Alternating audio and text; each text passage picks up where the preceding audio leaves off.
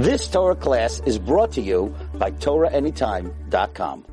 Um, we're learning today Eli Nishmas, my father, whose um, yahrzeit is tonight and tomorrow. Yitzchak ben Achav and that's why I'm here in Eretz Yisrael.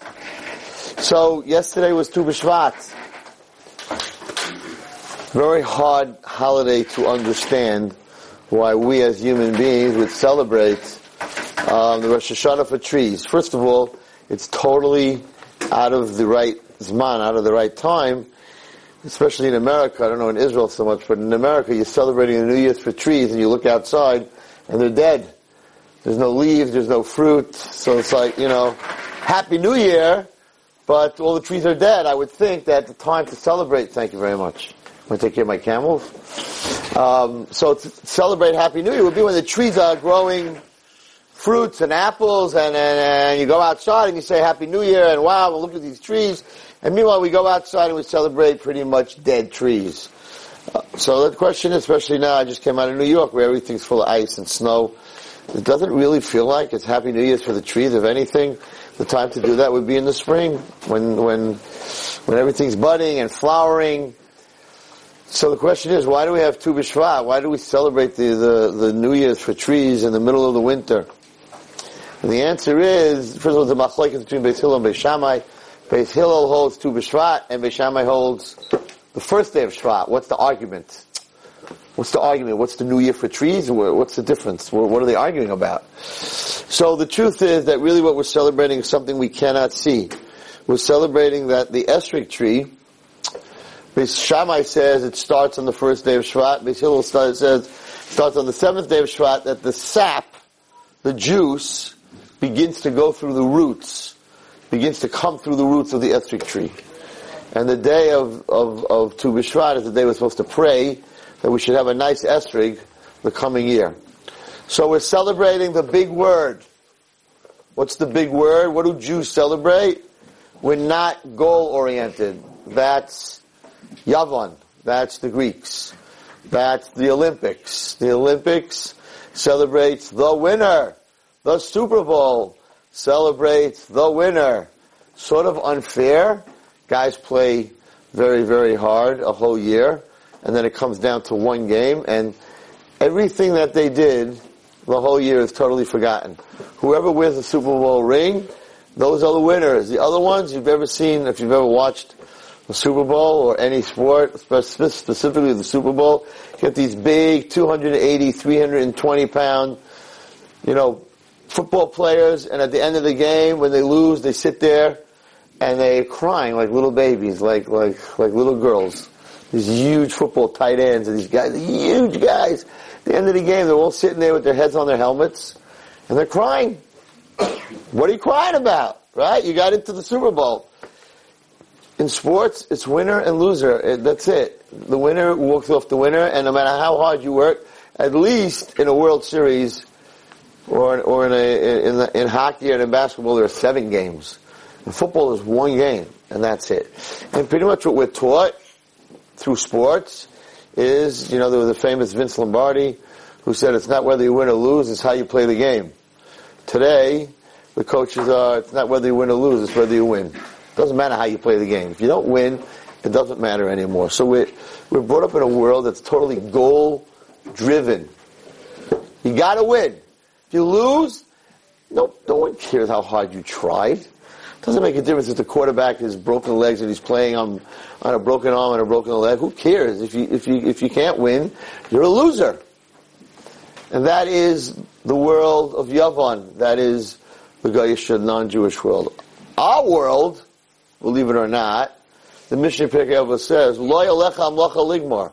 It's not for you to finish the job. What kind of what, what, kind of mission is that? I was very happy. I never did a full uh, report from in Hebrew, and every time the rabbi complained, everyone did ten pages. Well, why'd you do two? So the Mishnah says it's not for you to finish. It's not my. You can't you can't yell at me. You can't get upset at me. But that's the truth. In, in Judaism, it's effort. I'm malus Torah. It's not how much Torah you know. It's the work that you did in Torah. So we're not, we're not goal driven. We're effort driven. And therefore, on, on, on Tu B'Shvat, we're not celebrating the fruit because there is no fruit. The, all the trees, they're, they're bare, they're barren.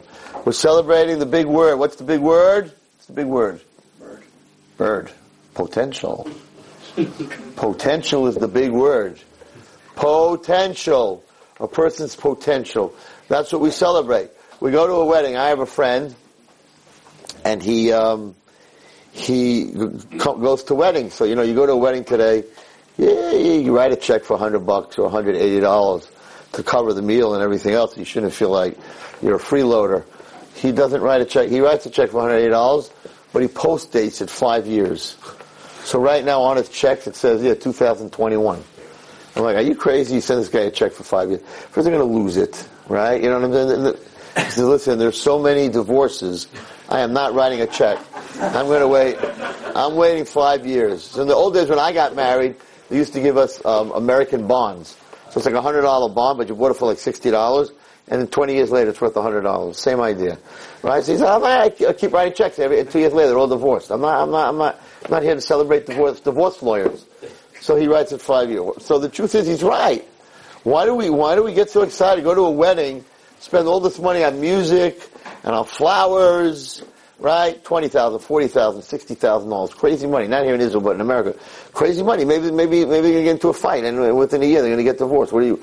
So what should we do? We should spend the money on the 50th anniversary. Two people are married.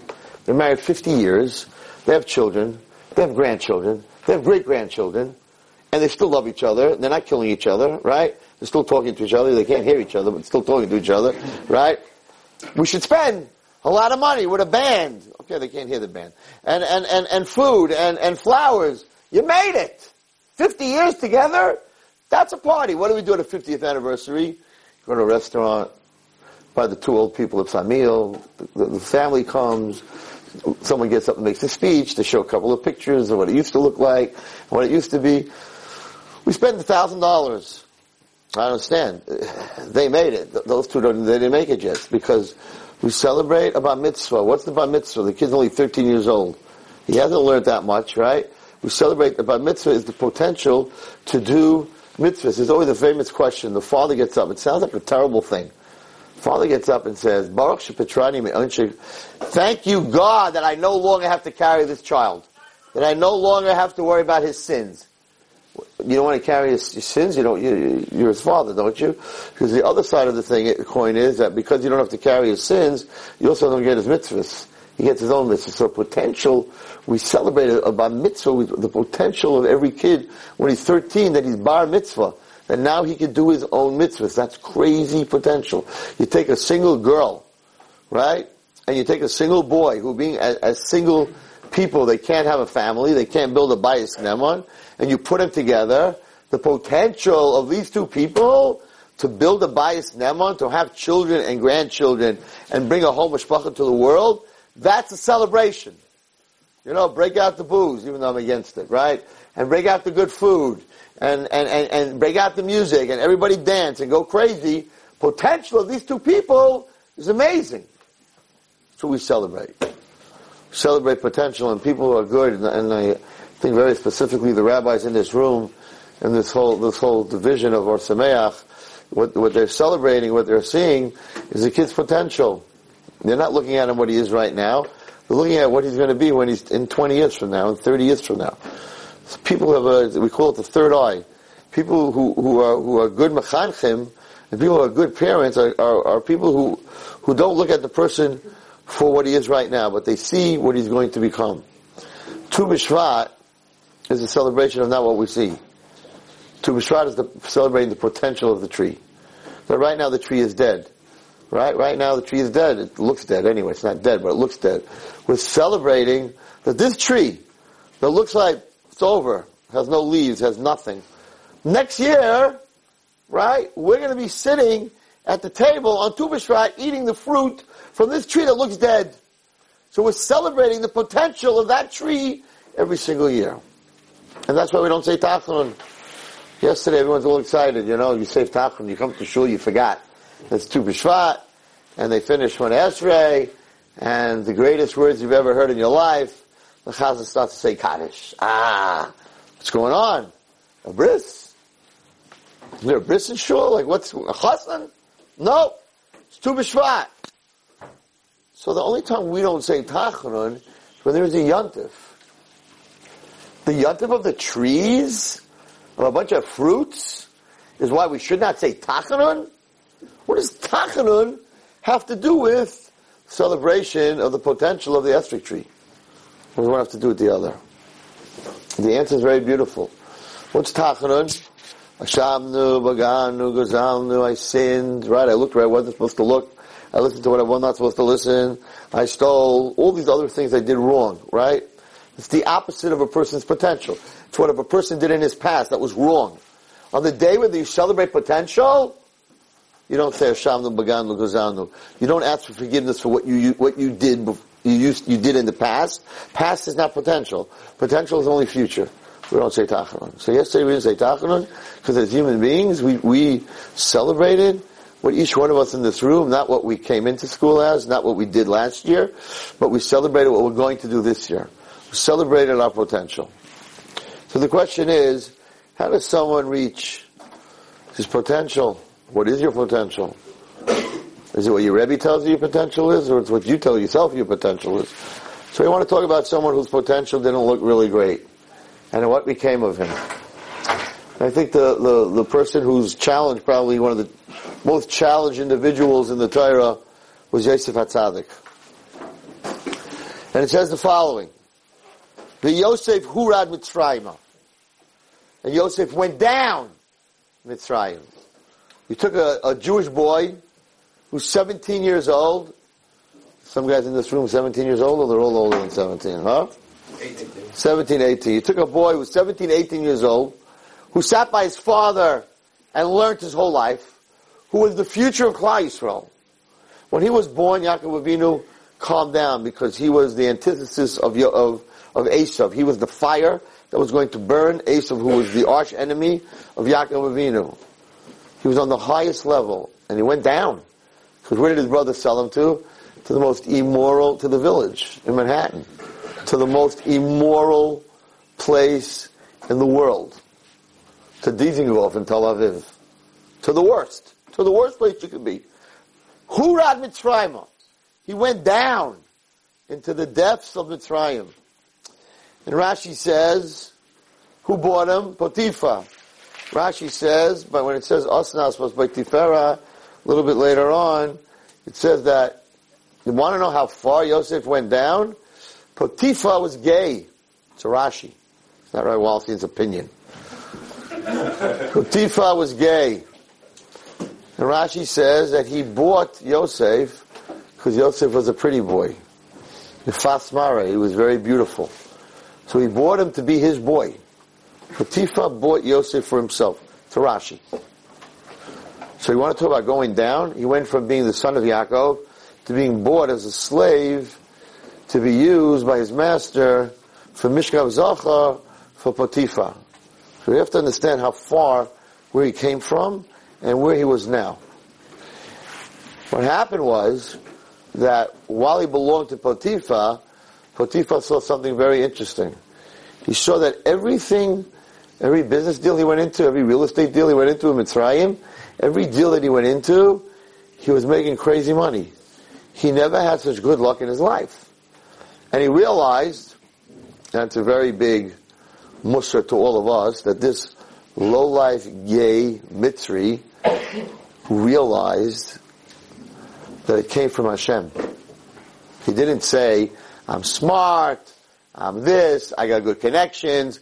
This guy, this low-life guy, Mitzri, said, I am Matzliach because I have this Jewish servant and his God is making me matzliach. There's not a Jewish guy or a Rebbe or a Shishiva saying this. This is Potiphar. Okay, so Achas Kama V'Kama, surely we, as Jewish people, should be able to see that, that it's not, well, I'm, I'm very rich because my parents are rich, I'm very rich because I know how to do business, I went to college, I have an MBA. No. So it says the following. Vayhi Hashem es Yosef, Ish Matzliach, he was very much Matzliach. Vayar Adonov, Huge. And his master saw, Potiphar saw, Ki Hashem ito. He saw that God was with him. when I learned this, I was like shaking because like, he was a mitzvah. He didn't go to yeshiva. He didn't daven. Nobody gave him, he didn't have sifrei Musar. Where did this low life know if God is with you or not? Potiphar knew ki Hashem ito, that God was with him. And everything that he did, God made him atzliach. And he made him the man. He made him the boss of the whole house. He was running the whole mansion, everything. And he gave him everything. He gave him the keys.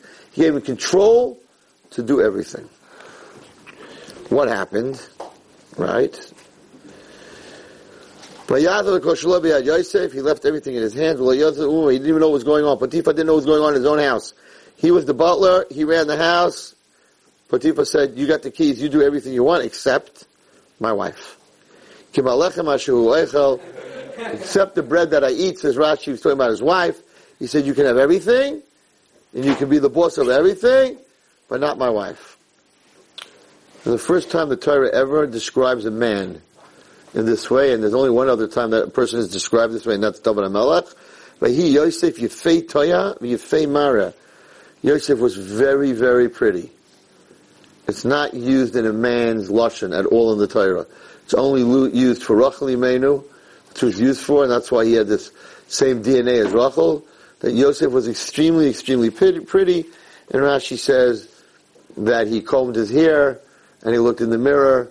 And he was a very good-looking boy, very fascinating, very deep chidah on this. And the chidah says, "What does it mean? He was pretty. What does it mean that Yosef was pretty? Why would the Torah tell us this?" So he says that when Leah was pregnant, she had six boys. And she was pregnant with the seventh boy. She was pregnant actually with Yosef. But she felt very bad because if she had seven boys, and the two maidservants, each one had two, is, four is eleven, that meant that Rachel Imena would only have one. She felt very bad that Rachel would have one, and the maidservants, who were not even Imenus, so to say, would have two. So she prayed to Hashem that the baby she was carrying, which was Yosef, would turn into a girl. So that, Yo, that, that, that way Rachel would still have two. At the same time that she was pregnant with Yosef, Leah, Rachel was pregnant with a girl. She was pregnant with Dina. So Hashem made a switch, and he took Yosef from the womb of Leah and put him in, and put her in Rachel, and he took Dina from the womb of Rachel and put it in Leah. What happened? Because the womb was created, Leah's womb was created for a boy. When Dina was put into that womb, so Dina got the DNA of a boy. And that's why it says that she went out. A Tetze Dina, Tetze Dina is not the way of a, a, Jewish girl. A Jewish girl is supposed to stay home. What was she doing going out? Because her DNA, right, she ended up in the womb of Leah, which was carrying a boy, so her DNA ended up being a boy's DNA, so she went out. Yosef ended up in Rachel's womb. Rachel's womb, says the Chidah, had a girl in it. So he got the DNA of a girl. And that's why he was brushing his hair and looking in the mirror. That's not the way of a boy, most boys anyway, right? So that got him into big trouble because he was very, very good looking. Ah, you want to be a pretty boy? You're looking at yourself. So if you're going to look at yourself and you're trying to comb your hair so you should look good, so I'll, uh, Hashem said, I'll send someone to look at you. You want to look at yourself? I'll send someone to look at you. And that's when he, the, as the, the Chidos says, Hashem sent the beer, called her the beer, after him to cause, to cause him all kinds of trouble. Now, it says that she became very sick because she was so in love with, with Yosef, she so much wanted to sin with him, and he con- continuously refused her, that she got sick and she started to lose weight, she couldn't eat. And the Medrash says that her friends, the other mitzvahs, the other women, said to her, well, what's the deal with you? You're losing weight. You know, you get, you're sick? What's going on with you? She goes, no, I'm not sick. I have this boy. He's a Jewish slave. He's so beautiful. I can't get him. And it's making me sick. Said, what are you talking about? A Jewish guy? and a slave. How can he be so pretty? Impossible. She said, you don't believe me, huh? Okay. So she invited them to the house, and they made a semicircle, and she gave each one an esrog with a knife. Because instead of an orange. And she said, okay, I'm going to bring him in. She brings him in. He's tied in chains. His head was held up, it says, in a metal that he couldn't bend down. And it says that when the women saw him, they were missing the, the. When they were cutting it, they were cutting the tops of their fingers. Then the, their hands were bleeding. So she turned to them, she said, I'm, I'm sick. Look at your fingers. You guys are cutting yourselves to pieces. So he was pretty good looking. And she, as good looking as he was as a guy, she was that pretty as a girl. The Satan, it says the Satan had to do with her creation, because she was the one that was supposed to take Yosef down and make him do the Avera, and if he did that Avera, the world would have ended because he was the foundation of Kedusha, and if she broke that foundation, the world's foundation would have been broken, so the world would have been, so this was like the war of the worlds. He was actually a, a, a Gilgul of, of Adam, and she was a Gilgul of the Nachash. So this was big time. And the question is, how did this boy, the Torah was telling us, it's set up so, so, he's in so much trouble.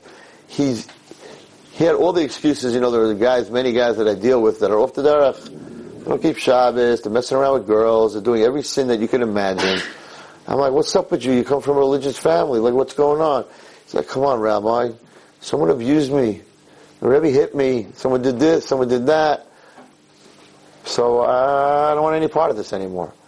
If anyone had an excuse to jump ship, if anyone had an excuse to go off the derech, there's no one in the Torah that had a bigger excuse than Yosef.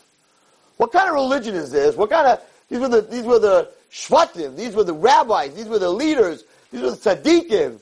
You sold your brother, but you didn't first sell him. You stripped him naked. You threw him into an empty pit full of snakes and scorpions. Your own brother. You want to talk about abuse? You want, you want abuse? You want a reason to jump ship? If anyone had a reason to jump ship, it was him. And then when you saw that the snakes didn't bite me, right? It was a miracle. You threw me in there naked, and they didn't bite me, they didn't touch me. You should have said, well, it looks like Hashem is on his side. Maybe we're wrong. No, you took me out, and you sold me to the worst of the worst, to Mitzrayim. So if anyone had a reason to go off the derech, and here there's this beautiful woman who's trying to seduce him, he should have said, the heck with religion, with all you rabbis. I'm in Mitzrayim. I'm by myself. There's no YouTube. No one's to know what I did. Right? It's not to get. It's not to go viral. I'm going to go do my sin. Who? Why, why, why didn't he? Why didn't he? And she didn't stop bothering him. And it's a very fascinating medrash. And that's why when it comes to this kind of situation, don't try to talk your way out of it. Just run for your life. So she comes to him and she says to him, you know, what's your problem, man? I'm beautiful. You're beautiful. My husband's not home. It was Paro's birthday and, and he was the, the, the head butcher. He was the head minister, so he had to go to the party. So Yosef was alone in the house with Potiphar's wife. And she's like, what is your problem? You're the boss. You have control of the house. What's your problem? Yosef said, I have two problems. He should not have did this. this was a mistake. He should have just, he should have ran. But instead of that, he said, I'll tell you the truth. I have two problems. Number one, you're married. I don't do adultery. I don't, I don't sleep with married women. Two, you're a goy. I'm a Jew. I don't sleep with non-Jewish girls. And this cannot happen. But she was a sorcerer, the Chidah says. And she was very brilliant. She said to him, okay, first, the first thing that you don't commit adultery, that I'm a married woman, she said, you know in Jewish law, I know in Jewish law, that when it comes to non-Jews, how do you get married? How do you make Kedushin? So by, by, by Jews, there's three ways. There's, there's kesef, money, shtar, a contract, or bia, being with the woman physically. Those are the three ways that in Jewish law. But in non-Jewish law, the only way that you can consummate a marriage is being physically with the, with, you know, with the woman. So she said, you know, my husband's gay. So you know more than anyone else that my husband never consummated this marriage. He never slept with me. So in Jewish law, according to Jewish law, your law, I'm not married. So Aisha says I'm not. I'm a single woman. So Adultery's not a problem. Out, out of the way. Also, I'm not a Jew? She said, I know how to read the stars. I used to read the stars. They were stargazers. He said, I know how to read the stars.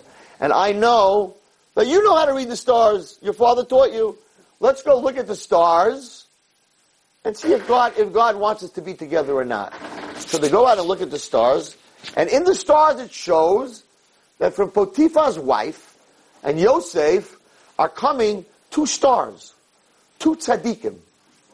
She said, if your whole reason is that I'm not Jewish, look at what God wants. God wants in the stars that the two of us should be together because from us are coming Ephraim and Manasseh. And Yosef looked at the stars and that's what it said. The mistake that she made was that she had adopted Osnas, Osnas which was her daughter, and he married Osnas, and from him and Osnas came Ephraim and Manasseh. So from her came Ephraim and Manasseh, but not from her and Yosef, from Osnas, who came from her, and Yosef. So the stars were saying the truth, but the, the reading of the stars wasn't true. So he's stuck. Once you give a reason, if the person blows out the reason, he's stuck. He told her adultery. She said, not adultery. He said, you're not Jewish. She said, look, God wants it. So he had a very big problem now. He was in very big trouble because she blew away both his answers. So she said, okay, Yosef, now what? Now let's go. Let's do the sin. Now if you look in the Pasuk, there's two, two very fascinating things here. One is,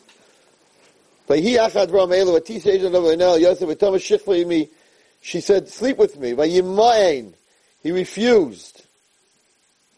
And he says the following. Listen to this speech. He gives her a speech. Vayomel Eshes Adonov to his master's wife. Adoni lo yada iti Your husband doesn't even know what's in the house. He gave me everything. And then mimeni. There's no one, he's giving a whole speech. There's no one greater than me. Except, he gave me everything except you. Now this is what he says. How could I do such a terrible thing? It would be a sin to Hashem. What is he saying over here? So first of all, there's a very important lesson. I actually spoke about it last night. So my mentor, my Rosh Yeshiva in Chinuch of girls, was Rabbi Ronnie Greenwald, who passed away last week. yesterday I went to be to be um, Nicham Avel and his his children here in Eretz Yisrael and his wife, and I told them the following and I quoted this.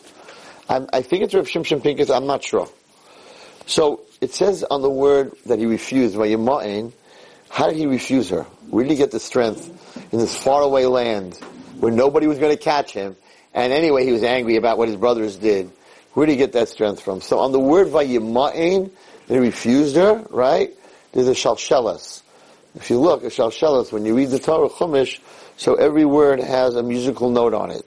On the word vayimayin, which has a musical note, it's called a shalshelas. So it's vayimayin, sounds like a siren. Now shalshelas is a chain. And a chain connects two things. So this vayimayin, this word I refuse, has a chain above it. What's chained above it?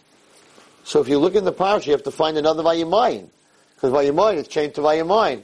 There's one other Vayimayin in this week's, in that, in that parsha. What was it? Vayimayin Yaakov lihisnachem. They came to Yaakov, and they wanted to be Nicham Avelim. Yosef died. So all his kids came to be Menachem Avel. And Yaakov said, Menachem Avel? I refuse, I refuse, get out of here, get out of my house. There's no, there's no sitting shiva here. He said, what do you mean? He said, you brought me a coat, it's full of blood, it looks like an animal ripped up my kid, but you didn't bring me a dead body. So I refuse to admit that my son is dead. I refuse to give up on my child until I see a dead body. Yes, it looks really bad. I put so much work into this kid. 17 years of trust and belief and chinuch and love. I have Yaakov as Yosef. I love him. There's no way I'm giving up on someone that I love, that I put so much into, until I see his body dead. Vayimoin Yaakov Lisnachem. He said, get out of my house. Don't come here to be Menachem Oval. There's no Oval. Says Rav Shimshon Pincus, I believe it's he who said this. hundreds and thousands of miles away, there's this young boy in the test of his life with the most beautiful woman who wants him to sin. By Yemai Yosef, what gave Yosef the power to refuse this woman because he knew that he had a father. There was someone in the world that refused to give up on him. And when a person knows that there's someone in the world that refuses to give up on him, on, him, on himself, he will not give up on himself. When you think, and now we've had 13 suicides just in the New York area this past year, and those were all kids who believed that everyone gave up on them. When you think everyone gave up on you, that's when you give up on yourself. If there's one person, could be a Rebbe, could be a friend, could be a parent, and specifically it could be yourself. There's one person in the world that you know refuses to give up on you, it will give you the strength to refuse to give up on yourself. Vayimayin Yosef, how did Yosef refuse her? Because of Vayimayin Yaakov. He knew that my father out there, he doesn't see my, be- my body dead. I know my father. He still thinks I'm alive. He will refuse to give up on me. How could I do this sin? How could I give up on myself? And that's what Rashi says, the kunai shel aviv. He, what do you mean he saw his father showed up in the window? There was a miraculously, uh, magic? He saw the dikuna shel aviv. He saw what his father is all about. My father is a person who doesn't give up on me. When you know that, then you don't give up on yourself. I cannot vouch for anyone's parents. You know what? Some of us have parents that gave up on us. But everyone that's in this room, Emir Hashem, if you're not a parent, will be a parent. It is very important that your children know that no matter how far they fall, or what they're doing, or where they're at, that you never will give up on them. Because in their deepest, deepest, darkest place, when they want to give up on themselves, they'll know that they Vayimayin Yaakov, Vayimayin Moshe, Vayimayin Eli, whatever your name is, that that person is refusing to give up on me, that gives you the kayak to refuse to give up on yourself. And of course, when all is lost, and you think that everyone gave up on you, and you're giving up on yourself, Hashem We have a Shem, we have a God that says, I will wait till the last second of a person's life for him to turn to me. Hashem says, I will never, ever give up on a Jewish soul, on a Jewish person. And when I spoke to Menachem Aval, this was Rabbi Greenwald, Olav Shalom, he was a man that had the ability to meet a kid, and when that kid walked away from him, that kid knew that there is someone in this world, Rabbi Greenwald, who refuses will never give up on me. And that gave all these kids the strength not to give up on themselves. And that's what saved Yosef Atzadik, that he had such a father. But there was a second point. And I think this is really a very important point specifically to make here today. And the second point is like this. He gives a whole speech to this lady. She's like, come on, let's get it on. Let's go. Hey, I got to, you know, he's a Jew. Well, hold on. We got to talk about this. You know, I got to give a share. He gives a whole share. He gives a whole share. She wants to do an Avera. Let's go. Let's go to the bedroom. And he's like, hold on. I, I got to talk. We got to talk. I, I got to give you a share. So he gives the whole share. Don't you know? Your husband gave me the, you know, I have the power. I run the whole house. Nobody even knows what's going on in the house except me. And she's like, so let's go. Like, hello, okay, very nice. Good speech. I know that. You're the boy. Let's go. Let's do the Avera, right? And then he goes, and it will be a sin to Hashem. I just told you it's not a sin to Hashem. I'm not married. It's not adultery. I showed you the stars. We're gonna, what, what, what are you talking about? Yosef Tzaddik said, you're right. It's not adultery. And it looks like God wants this. I'm all mixed up. I don't understand. He said, but if your husband gave me, he's not even your husband, whoever this man is, gave me the keys to the house and gave me his trust and let me be not a slave, but sort of a master over the house, for me to, to sin with you would make me a kafay toiv, would make me an ingrate. That's how you pay back someone who gives you everything in his house? It doesn't make sense. The chatasi lokim. It has to be something wrong in God's eyes. An ingrate, a person who instead of thanking and showing gratitude shows non-gratitude. He says, I don't, I don't know how or why, but to me this seems like, uh, I understand all the excuses, but for, to me it sounds like, in, in God's eyes, doing this to a man who gave you everything has to be a sin. One of the biggest problems, and I have a whole share on this in Torah anytime, that we all go through is something called rationalization where we can do the biggest sin and we can make it right in our own minds. The, the greatest rationalization I ever saw in my life. So there was this woman, a friend, a, a person that I knew, because I deal with a lot of people. There was this woman who was committing adultery. She was married, and she was sleeping with a, another married guy. She was doing the aver, the biggest aver. But the halach is if the husband doesn't believe it, so she's not usher to the husband yet. So they wanted me to talk to her and say, listen, you gotta stop this, because the minute your husband believes it, it's over. So I called her and she was in my house, my wife's a witness to this, and she sits down, she's committing adultery, okay? She sits down I'm like, you gotta stop this. I mean, this is like the Avera. If you get pregnant, the child's a mamzer. I mean, this is, this is crazy stuff. I said, you have to stop this. She like, well, see, you don't understand. I'm like, no, honestly, I don't understand. I know their husband and Ori kids. You're out of your mind. You're out of your freaking mind. You're out of your, you're nuts. What's wrong with you? You're destroying everything. Like, she says, no, you don't understand. I'm like, okay, explain it to me. She says, the guy that I'm with, he's my zivug. What she says. I'm like, how do you know? How do you know he's my zivug? She says, the minute I met him, I knew that my husband's the wrong guy, and that he's my real zivug. I can prove it to you.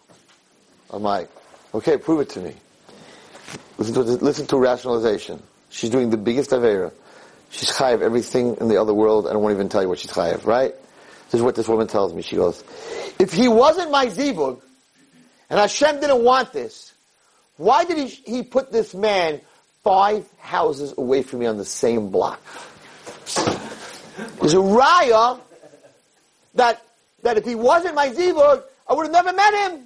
I would have never lived on the block. Because Hashem wants this. I sat there looking at a woman committing adultery. The ultimate Avera, you have to die. You have to die before you commit adultery. You have to shoot yourself in the head. That's the, one of the three Averas. You have to blow your head off before you commit adultery. This woman's telling me, no, it's been a Shemayim. Look at the stars. Hashem wants me to do this. Why? Because if he wasn't my Zivug, why does he live on my block? She rationalized this Avera. She actually sat there and thought she's doing a mitzvah. That's how screwed up we can get. That's how smart Yetzer Hara is. Whilst you're sitting in a casino in the lowest place, no one's dressed correctly. You're in the lowest place in the world. And you think that you're a Moshe Feinstein because you're giving these people money? Yeah, it happened to me, so I can understand it. We rationalize all our sins and we make it right. Or we become atheists. all of a sudden, there's no God. I deal with them all the, every single day, all day long. Guys, uh, I'm, I'm, you know, prove me God, Wallerstein. You know, I, I, my most famous story with this is I have a Hasidic friend. He came to me one day and he's in Borough Park. He says, Wallerstein, I have a friend. He's 45 years old, Hasidic guy. He's making a lot of money. He has a beautiful family. A year ago, he just woke up one day and he said he doesn't believe in Hashem. Nobody can prove God. No one, you know, it's, it's he became an atheist, agnostic, atheist. There's no God, and you know, you're, the, you're, the, you're our last hope. The group of Chassidim, his friends, he doesn't keep Shabbos, he eats on Yom Kippur quietly. His kids go to yeshiva, they get payas. He didn't, he didn't cut off his payas or his beard. He keeps nothing. He doesn't believe in anything. Okay? Could you please talk to him? I'm like, alright, I'll try. So the guy comes to my office. It's a whole story. I went downstairs to get a Diet Coke, whatever I met him. He comes to my office, and he's sitting in my office, good looking guy, good looking Chassidish guy, put together. Sits down, he goes, Oh, I heard about you. You're the guy on the tapes. Oh, my friend said that you can prove Hashem, you can prove God. He said, I have so many questions. There's no way, Wallerstein, that you're going to win this vikuach between us. You're not going to win this. I'm like, it's not a question of winning. I'm not, it's not a, it's not a, it's not a battle. I'm not looking to win or lose. He says, how do you know something exists? You can't see it. You can't hear it. You can't touch it. Just because someone, I said, stop, stop, stop. I said, stop, stop. He said, oh, you ready? You can't answer my first question? I'm like, no, no, no. I said, instead of answering all your questions, I just came back from Eretz Yisrael. I spent a year with the biggest makubal, Ramachluf Lasri. I, I don't need to go through all your questions. You walked in, I just read the lines on your forehead. He says, don't give me that blank. Come on, you can't do that. I'm like, oh yes I can. He goes, yeah, yeah, what did you see? I said, you promise to tell me the truth? He goes, sure. I'm like, you don't have any questions. I'll tell you what you do have. You have a mistress, a shiksa that you're sleeping with. Excuse me? I said, you don't have any questions. You have a mistress, a shiksa that you met a year ago. Who told you? What are you talking about? What he says, he puts, he, he puts his hand on his. No, I said, I read, I read it already. You can, you can't cover it. He says, that is sick! He says, no one, you swear, you swear you're not going to tell. I'm not telling anyone anything. He says, no one knows about it, even my best friends. He says, how do you know this? I'm like, it's that middle line. It goes a little bit crooked to the left. He's like, you serious? You have a mirror? I have to see this. I'm like, no. I said, I'm pulling your leg. I'm not a makobel.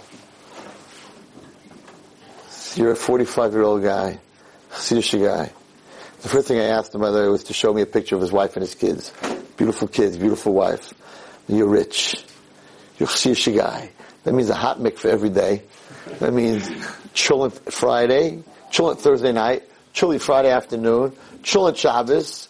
I said, chulent Kogel, Kishka, Grievin, the boys, Tish. What a life. You don't just wake up in the morning and question God. Nobody leaves their environment willingly. People from Alaska don't move to Miami. People from Miami don't move to Alaska. When someone leaves their environment, it's because they got pushed out or drawn out of their environment. I said, I'm thinking to myself, 45 year old guy has everything. Why would he just walk out of everything he's used to? It must be there's something on the side that he likes better. And the first thing we do when we want to sin is we get rid of God. I said, so what came first, the shiksa or the questions? The shiksa came first. And the questions are your answer to your behavior. So as long as you have questions, then you don't have to deal with God. Every single guy that I deal with that claims to be an atheist has got something going on on the side. Every one of them. Whether it's a girl, or they want to eat treif, or they want to do something that they feel that God's against, they get rid of God. He's the first one to go. Why? Because if God's out of the picture, I can do whatever I want. So all of a sudden we have all these questions. But I deal with girls also. These are not questions. It's because I want to talk to a boy. It's because I want to be with a boy. Okay, so say, listen, I believe in God, but I, I can't control myself. That's fine. I mean, we can deal with that. But, you know, don't throw the kid out with the water from the bathtub when the drain opens up. Don't let the, the kid get sucked down the drain. Just let the dirty water get sucked down the drain. So this is what happened here. Yosef said, in the end of the day, don't rationalize. This is wrong. How do I know it's wrong? Because in the end of the day, I'm hurting another person. The guy who gave me his trust, I'm breaking that trust. So even though everything else makes sense, that has to be wrong. A very famous story that happened here in Israel that left me with a very big lesson. I read this in the Jerusalem Post. Wow. Must be 20, 20 years ago there was a group of, there, were, there was a whole group of Israeli soldiers who went into the Judean desert. I don't know if any of you have been there. In the winter, it's pretty dangerous because they have these flash floods that people get killed. In the summer, it's crazy hot in the Judean desert. And they were chasing some terrorists. And two of the Israeli soldiers got separated from the rest of the unit. And they're stuck in this desert. It's like 140 degrees in the summer. It's like beating down on them. And they, they ran out of water. And they're on top of this sand dune because they were hoping that some helicopters would see them. So they climbed to the top of the sand dune, and they're dying. They have no water. They're dying. And what happens when you when you die, when you're dying of thirst, you begin to hallucinate. You begin to see things that aren't there, and that's how a person dies. He keeps running after water that's not there, and finally he's done. One of the two got fever, and he was much sicker than the other one. And he was telling his friend, "Listen, I see at the bottom of the sand dune there's a lake." in the middle of the Judean desert. There's a lake. His friend's like, are you a shiga? You crazy? Just stay up here. There's no lake. Don't go down.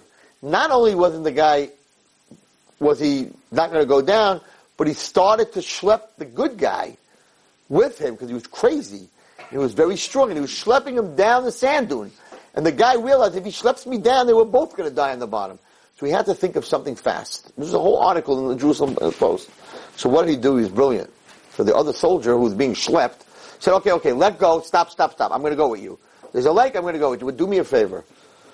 The sun's out. It's very, very bright. The sun's out. The sky is blue. You agree? Yes. He says, just look at your lake. Do you see a reflection of the sun? If it's water, if it's true, you'll see a reflection.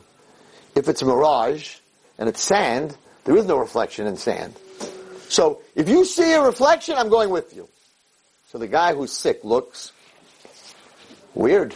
He's looking at a lake, but in the reflection of the lake, there's nothing. There's no sun. There's no blue sky. He turns to his friend. He says, "That's so weird. I don't see a reflection." He says, "Of course you don't see a reflection. Sand doesn't reflect." Hang out with me a little bit longer. It says, like two hours later, they were still up there. They found him and they saved him. And he wrote a letter. The guy who was dying, who wanted to go down to the lake, wrote a letter about how the other soldier, how smart he was, and the whole thing of the reflection. And I read this story in the Jerusalem Post. And I said to myself, wow, that's what happened here. She's telling Yosef Atzadik it's a mitzvah. We're going to have two tzaddikim. Look at the stars. It's not an Avera. Yosef said, I hear you. Let me look at the reflection in the act. I'm, I'm about to commit a sin. Let me see. If I see what I'm about to do that that's what Hashem wants, let's do it. But if at the same time I'm an ingrate, and the person who gave me everything, I'm sort of cheating on him, can't be the reflection of Hashem. If there's no reflection of Hashem in this deed, it's sand.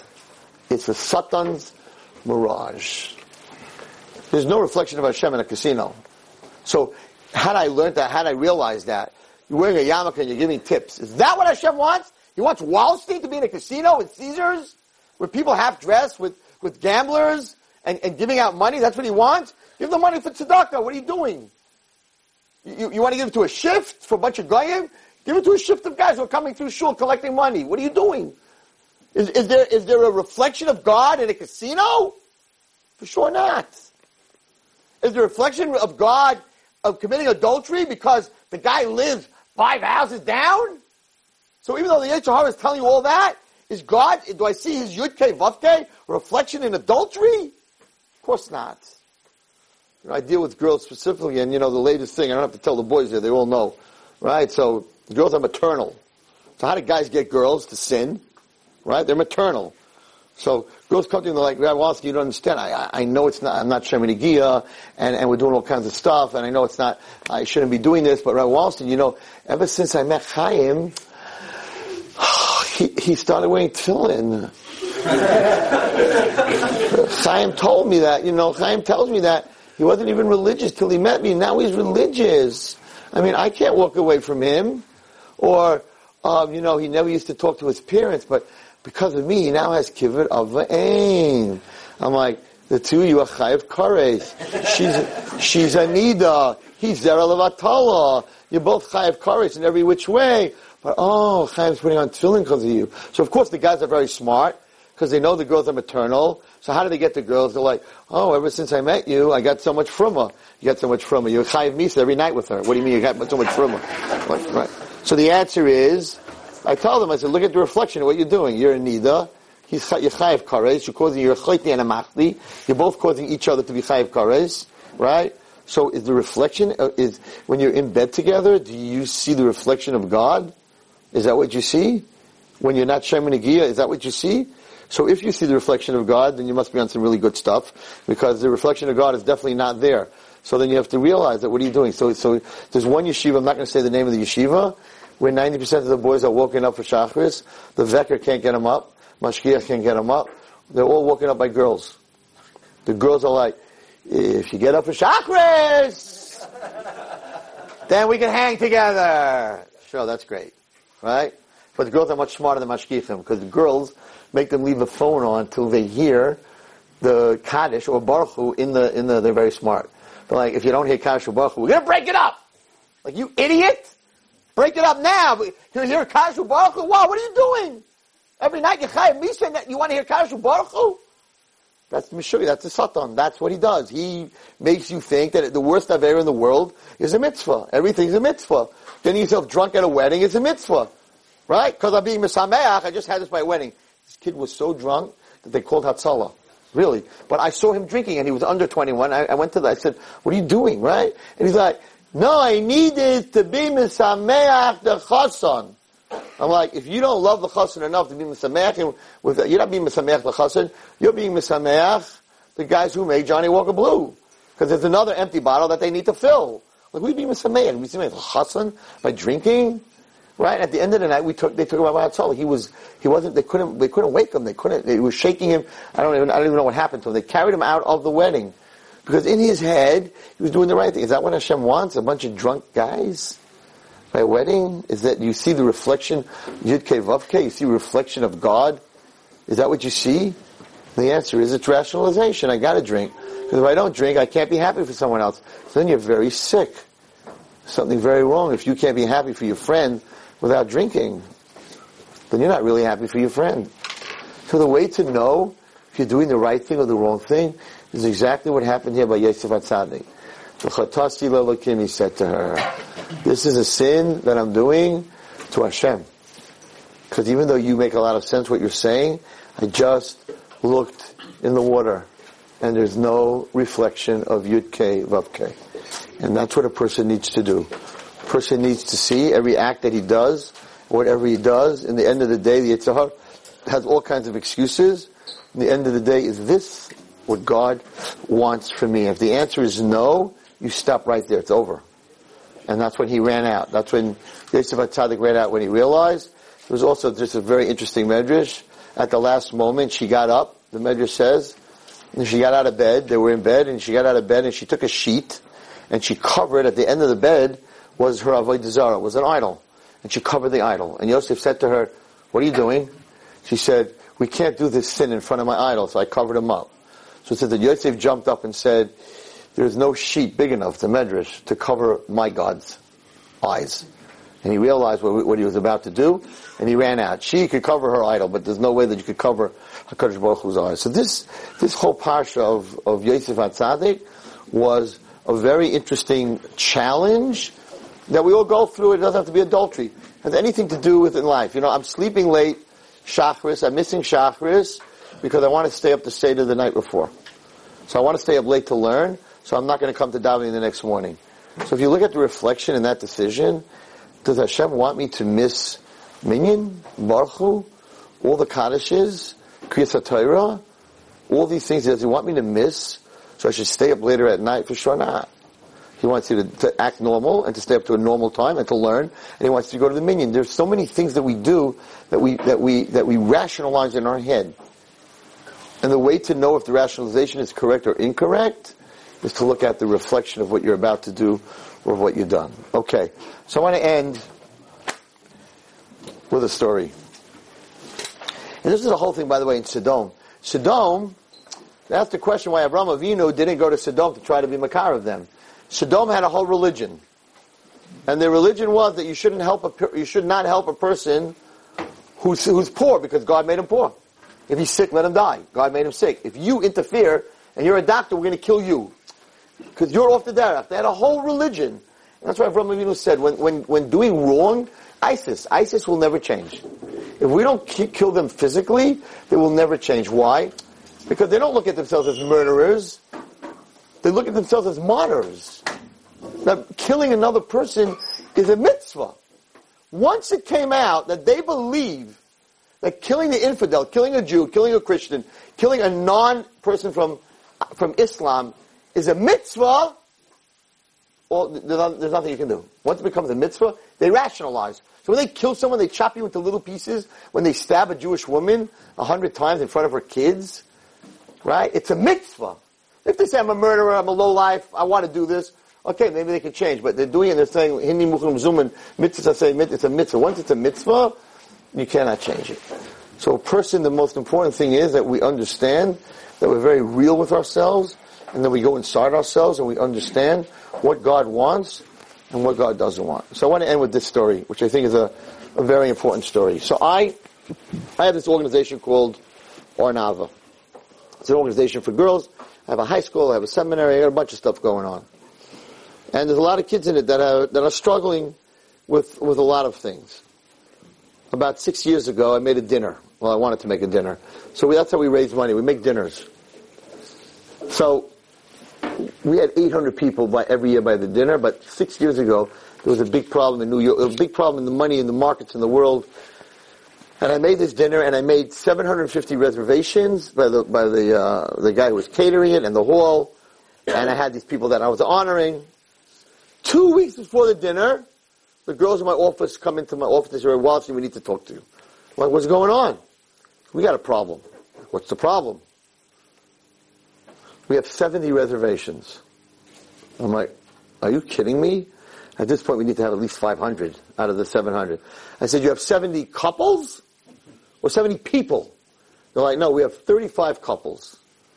I'm like, I think we need to cancel it. They're like, that's what we came. I think we need to cancel it because no one's going to show up. if you don't cancel two weeks before, you got to pay the caterer and the hall. And I thought, you're talking about like $100,000, a lot of money. I said, well, I really can't cancel it because the honorees, who were people that I knew very well, would be so insulted if only 70 people showed up. Or if I canceled it, I didn't know what to do. I, I didn't know what to do. It's two weeks before. It's disaster. So what do you do when you don't know what to do? You go to daven. Why do you go to daven? Because the best ideas come during Shemon Esrei. Right? When you daven Shemon Esrei, that's when all the ideas come into your head. I personally say Tfilas HaDerech before I go, start Shemona Esrei, because I know that in the middle of Shemona Esrei I'm going on a long trip. And sometimes when I come out of Shemona Esrei, really, I bench Goimel. Because I went so far, I went so far. So, you know, during Shemona Esrei you get all these ideas, crazy ideas. I have a friend that told me that any idea he gets during Shemona Esrei he doesn't do. But really, you get good ideas. So I figured, you know, let me daven. During Shemona Esrei, Hashem will tell me in my head if I should do this or not. So I go to Shomer Shabbos in Borough Park. My office is right next door. And of course, when you want to get ideas during Shemona Esrei, you don't get any ideas. I'm standing there. Atochaim das, just translation. Hashivenu, just translation. Modim, just translation. I'm not getting no messages, dinner, no dinner. I finish mincha, no messages. I leave. I'm, I'm canceling the dinner. That was my decision. There's, a, there's someone there, Rabbi Simcha Soloveitchik. A Soloveitchik, tall guy. He sees me, he says, Wallerstein, you look sabrachin, you look broken. What's going on? You're always so happy. I'm like, oh, I simply have no idea. I got a dinner in two weeks. I got 70 people coming. I got 750 reservations. It's a disaster. And the people, if I cancel, they'll never give me money again. I don't know what to do. He says, I'll tell you a story. This is a very important story for everyone. This is what he told me. He said there was this guy, his name was Yankel, and he had a farm, and he came outside of his house, and there was a huge 25 ton boulder in front of his house. No human being can move a 25 ton boulder. You could move a one ton boulder. He comes out and he hears a voice. Yaakov! Push the boulder! He looks up. He says, God, is that you? Yes. Push the boulder. This is Soloveitchik telling me this story. Okay? He starts to push and he's schwitzing and he's pushing and his, his, his neck muscles up and for half an hour he's pushing his brains out. Of course, he doesn't move it. He says, okay, I tried goes to work. This happens every single day for a year. Yaakov, push the boulder. Is that you, God? Yes. And he's pushing, of course it doesn't move. One day he comes out of his house, and leaning on the boulder is this mean looking angel. And Yaakov says, who are you? He says, I'm the devil. I'm the Satan. He says, what are you doing here? He says, Yaakov, you know, everybody thinks like I'm a really mean low life. I am. But I have a little pity. I have to tell you what's really going on in heaven. So what's going on. He says, you know, we came, we complained to God, all the angels, that um, we work 24-7 and we need a break. So God said, okay, every morning, I'll give you half an hour. All the angels don't have to work. Comedy relief. What's the comedy relief? You're all going to watch a human being, a stupid human being, try to push a 25 ton boulder. He says, every single day we sit in Shemayim, Yankel, and we watch you push and push and sweat. And we're like, what is this guy doing? It's 25 tons. He's an idiot. And we laugh and then we go to work. Says, I can't watch it anymore. I'm a sultan, but I, I have a heart. Stop. You look like an idiot. Yaakov's like, he was very plain. He's like, oh, Hashem is using me. He's using me as comedy relief. Oh, I'll show Hashem. Next day, God shows up. Yaakov, push the boulder. He looks up. He says, yeah, God, sure. You want all the angels to watch me. It's over.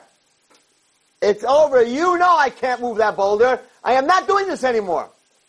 Hashem says, excuse me? I never told you to move the boulder. I told you to push the boulder. Yankel, you are the best boulder pusher since I created the world. No one has tried to push, no one has pushed a boulder as hard as you. You are the number one boulder pusher. He goes, really? Yes. Thank you. And he goes into the field and he's all happy. And the Satan's waiting for him. And Satan says, what are you all happy about? He goes, oh man, you almost tricked me. I am the best boulder pusher. Not my job to move the boulder, that's God's job. I am the best boulder pusher in the world. Satan says, excuse me, are you that stupid? I mean, do you realize what God told you? He told you you are the best do-it-nothinger in the world. That for half an hour you are the best pushing a boulder that doesn't move. I mean, you're happy about this? You're an idiot. He's like, you're right. Why would I push a boulder that doesn't move? You know what? I'm done. I gotta go get blitzed. I'm going to the bar. I can't. I can't deal with this. So he starts walking to town to go to the bar. He comes around the turn. There's a woman in the middle of the street and she's screaming, help me, help me, help me. My husband, he's underneath the wagon. He was changing the tire and the wagon fell on him. Please run to the city and get help. Yaakov says, run to the city. There's no time to run to the city. He's suffocating. I'll lift the wagon. You pull him out. She goes, sir, you know what's in that wagon? 500 pounds of flour. No human being can lift the wagon. Please run to town. He goes, to town, the man is going. Says, listen to me, lady. I'm going to pull this wagon up six inches, and you pull your husband out. She goes, unless you're Superman, there's no way you can do that. He says, well, I'm going to sure going to try. And he bends down. This is Simcha Soloveitchik is telling me this. And he bends down and he starts to pull this wagon. And all those muscles in his legs, his arms, and his neck that he built in the last year of pushing something that didn't move come into play. And he just lifts it six inches and she pulls him out and she turns to him and says, I can't believe you, you, you saved my husband. You are Superman. Thank you so much. And he's like, don't thank me. A year ago, I never would have been able to save your husband. But there's a boulder in front of my house that God told me to push. He knew I couldn't move it because I wasn't supposed to move it. I was supposed to build up my muscle for now to save your husband. So Rav Simcha Soloveitchik turned to me and said, Wallerstein, your job is to make a dinner. God's job is to make it successful or not. It's not up to you. You're a human being. Go make the dinner. Guys, I'm sitting by an Aron HaKodesh. It was the biggest dinner I've ever had. I had over 900 people in two weeks. Why? Everyone who came heard that nobody was coming. So all the guys felt bad that no one's going to come to my dinner. So they had weddings and really and bar mitzvahs. Everybody showed up because they heard, oh, and each guy was thought that I made a rumor. When they came, there were 800 other people there. They're like, why'd you make up a rumor? I'm like, I promise you, two weeks before my dinner, I had 70 people. They're like, nah, nah, you made it up. It was a ploy. You're genius. It's marketing. I'm like, no, I'm not genius. It wasn't marketing. I didn't make it up. The kachay was the biggest dinner that I ever had. What's, what's the moral of the story? Why am I telling you this story before I leave? The moral of the story is that we have we have many struggles in life. And sometimes we struggle and it's like, I want to get up for davening, I want to stop talking to girls, I want to stop this. And you keep trying and you keep trying and you keep failing. And you're like, where's God? Where's my help? I want to do the right thing. He's not helping me. And you keep pushing the rock and you keep pushing the rock and the rock doesn't move. And you're like, I'm not going to keep doing this. I'm making a fool out of myself.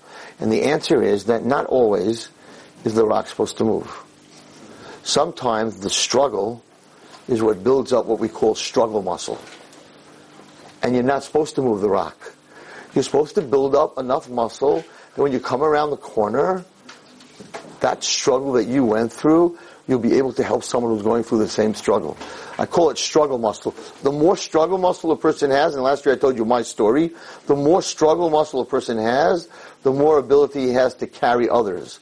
Because what struggle muscle does it gives you the muscle to carry other people that are struggling. So we're not always, we made up, we're coming to Ohr Somayach, whatever it is, I'm going to learn, I'm not going to miss minyan, you miss minyan. I'm not, I'm going to stop talking to girls, you, you continue talking to girls. And you try, and you try, and you try, and then some guys just say, you know what, I'm giving up, it's done.